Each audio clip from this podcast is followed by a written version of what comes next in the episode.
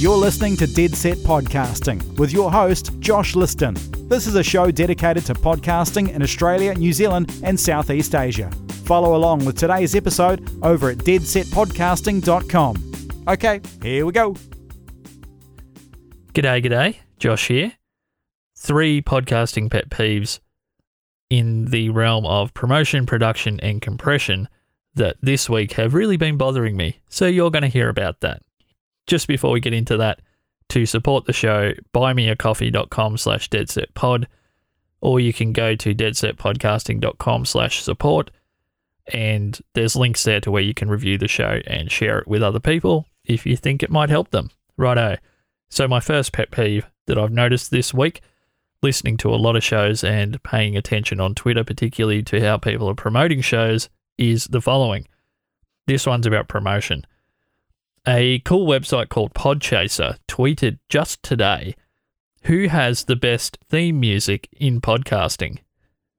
And you probably know where I'm going with this, but if you can't work it out in advance, once again, I'm going to tell you all about it.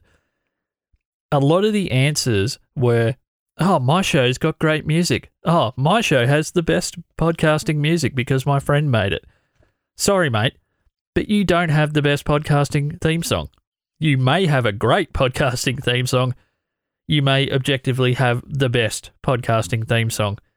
You might have The Godfather Part 2 of theme songs, a timeless classic that's unquestionably one of the greats. But you just look like a bit of a douche to be out there promoting that with all of the songs that you could mention from all of the shows that you could mention. You're talking about yourself. It's the perfect opportunity when larger platforms and yourself ask a question like that to shine some light onto your friend shows, shows that you love, people maybe who show you love and they don't know that you even exist. You can subtly let them know, hey, I'm a huge fan of your show. You have a great theme song, by the way. All those are options that you basically deprive yourself of by basically running with your ego and just thinking, oh, of course I've got the best theme song. I wrote it myself, or my friend wrote it, or just here's an opportunity to, I'll just throw our show out there on my show. I just don't think it's really in anyone's best interest to be doing that. And I know for me, I'm not going to know if you have the best theme song because I'm not going to ever listen to your show because you've well and truly put yourself on the douche scale. So get off the douche scale. Yeah, there's already enough people filling that thing up. You don't want your show involved. It's easy to avoid. It's like cake. If you don't bring it home from the supermarket, you can't make the thing. That's the same with being a douche in podcasting. Right, if you're offended by the word douche, I'm sorry. In Australia, that's not really at all offensive. So it just means that you're being a bit of an idiot over here. So apologies if that does offend. Hopefully, I'm not breaching my clean rating here. We'll find out, I guess. Maybe I'm making the mistake. Maybe the pet peeve should be Josh, don't talk on the microphone. You're annoying. you're explicit. Okay. Number two is about production. It's the use of mood music, piano lines, dark themes, segment breaks that are meant to set a scene in a show that has a generally pretty upbeat feel and it's entertainment based. No one needs you to be NPR to do your show about gaming or video games or whatever it is. The show that I was listening to was about sports. And it was a documentary ish kind of conversation about the history of sports between two people, but it was only 5% different to their normal conversational interview show, where they're talking about current events. All they were doing was talking about past events, and there was these scene breaks in the conversation. And I won't out the podcaster because obviously they're, well, to be honest, they're much more successful than I'll ever be, and probably 90% of the time much better than I'll ever be. But it was just as a fan, it was really off putting to hear them going into full audio documentary mode when their show and the conversational nature of the show doesn't suit that music. So here's my golden rule not everything that NPR or the BBC or Australia's the ABC does is right for your podcast. Okay, number three. This is about compression. And I think a lot of this has to do with some of the early videos on YouTube teaching people how to compress vocals for a podcast were lazy and a little bit off the mark for where the production standards of 2020 podcasts really are And those videos still have a lot of Google juice and YouTube juice. They're still attracting audiences, but it's what I call sausage compression. And it's not so bad on the vocal if it works for you and it's easy and it's quick. And for 90% of the voices on your show, it's right and it works. It's when you're applying it to the full track that includes music and other elements. Music does not need to be recompressed again. You may need to adjust the volume a tiny bit, the overall master volume where it's peaking at, because it might be, once again, we're talk, we've talked about before, if you have a stereo music track and you're trying to stick that into a mono audio track for your podcast to be released at, it might actually peak or be very close to peaking and not sound very good. You don't need to recompress that though. The engineer that's infinitely better at judging music compression levels and the mastering engineer who's probably even better again at that have both decided at some point, along with the artist, this is how we want this to be compressed. Or it came out and that's what it is. So someone decided that's how it's going to be and had the final say.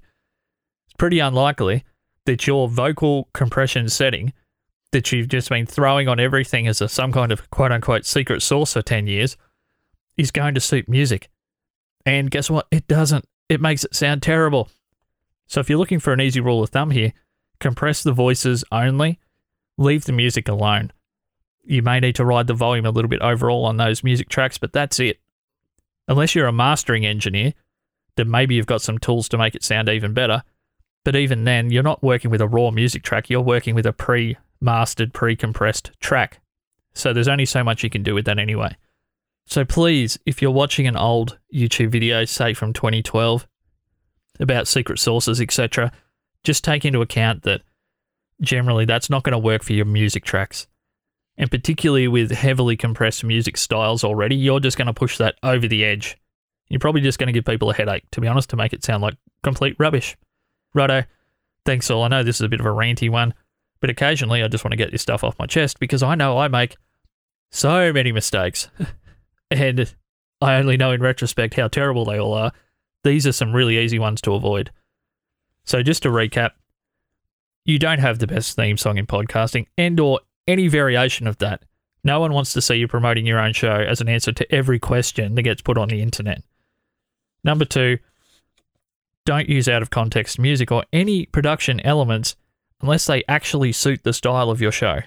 Obviously, you may use them as an experiment like I have in the past and you just completely miff it. That's probably excusable. I'm talking about as an ongoing theme. You just need to get the mood elements right, and that might be just a case of not having any as opposed to having the wrong ones. And number three, don't compress your music.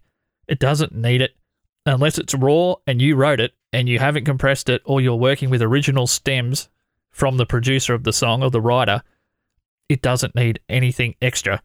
There's no special sauce. If anything, you're just throwing a bunch of rubbish old salt on there that's been scraped up off the kitchen floor. Righto, that's enough ranting. Deadsetpodcasting.com slash support. I also have my services on there for podcast editing. If you need your show edited or know someone who does, I promise I'm not this loaded on caffeine when I'm editing other people's shows. Apparently, I thought 35 coffees would be a good idea on a Wednesday morning and then I'm going to try and record.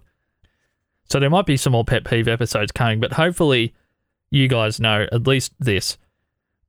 I'm not doing a pet peeve just to get traffic. I actually don't like pet peeve episodes normally. Even the term pet peeve is a little bit silly, but people just know what it is. So that's why I'm using the phrase pet peeve. Hopefully these are obvious compositional choices for your show and or they're reputational choices that you can make so you don't look like a douchebag when you're promoting your show, when you've got a perfect chance to promote podcasting maybe more broadly, or another show that you love. Okay, cheers. Catch you later. This episode was edited by Dead Set Podcasting. If you want your podcast to sound this good, check out deadsetpodcasting.com forward slash services. Get the sound you're chasing.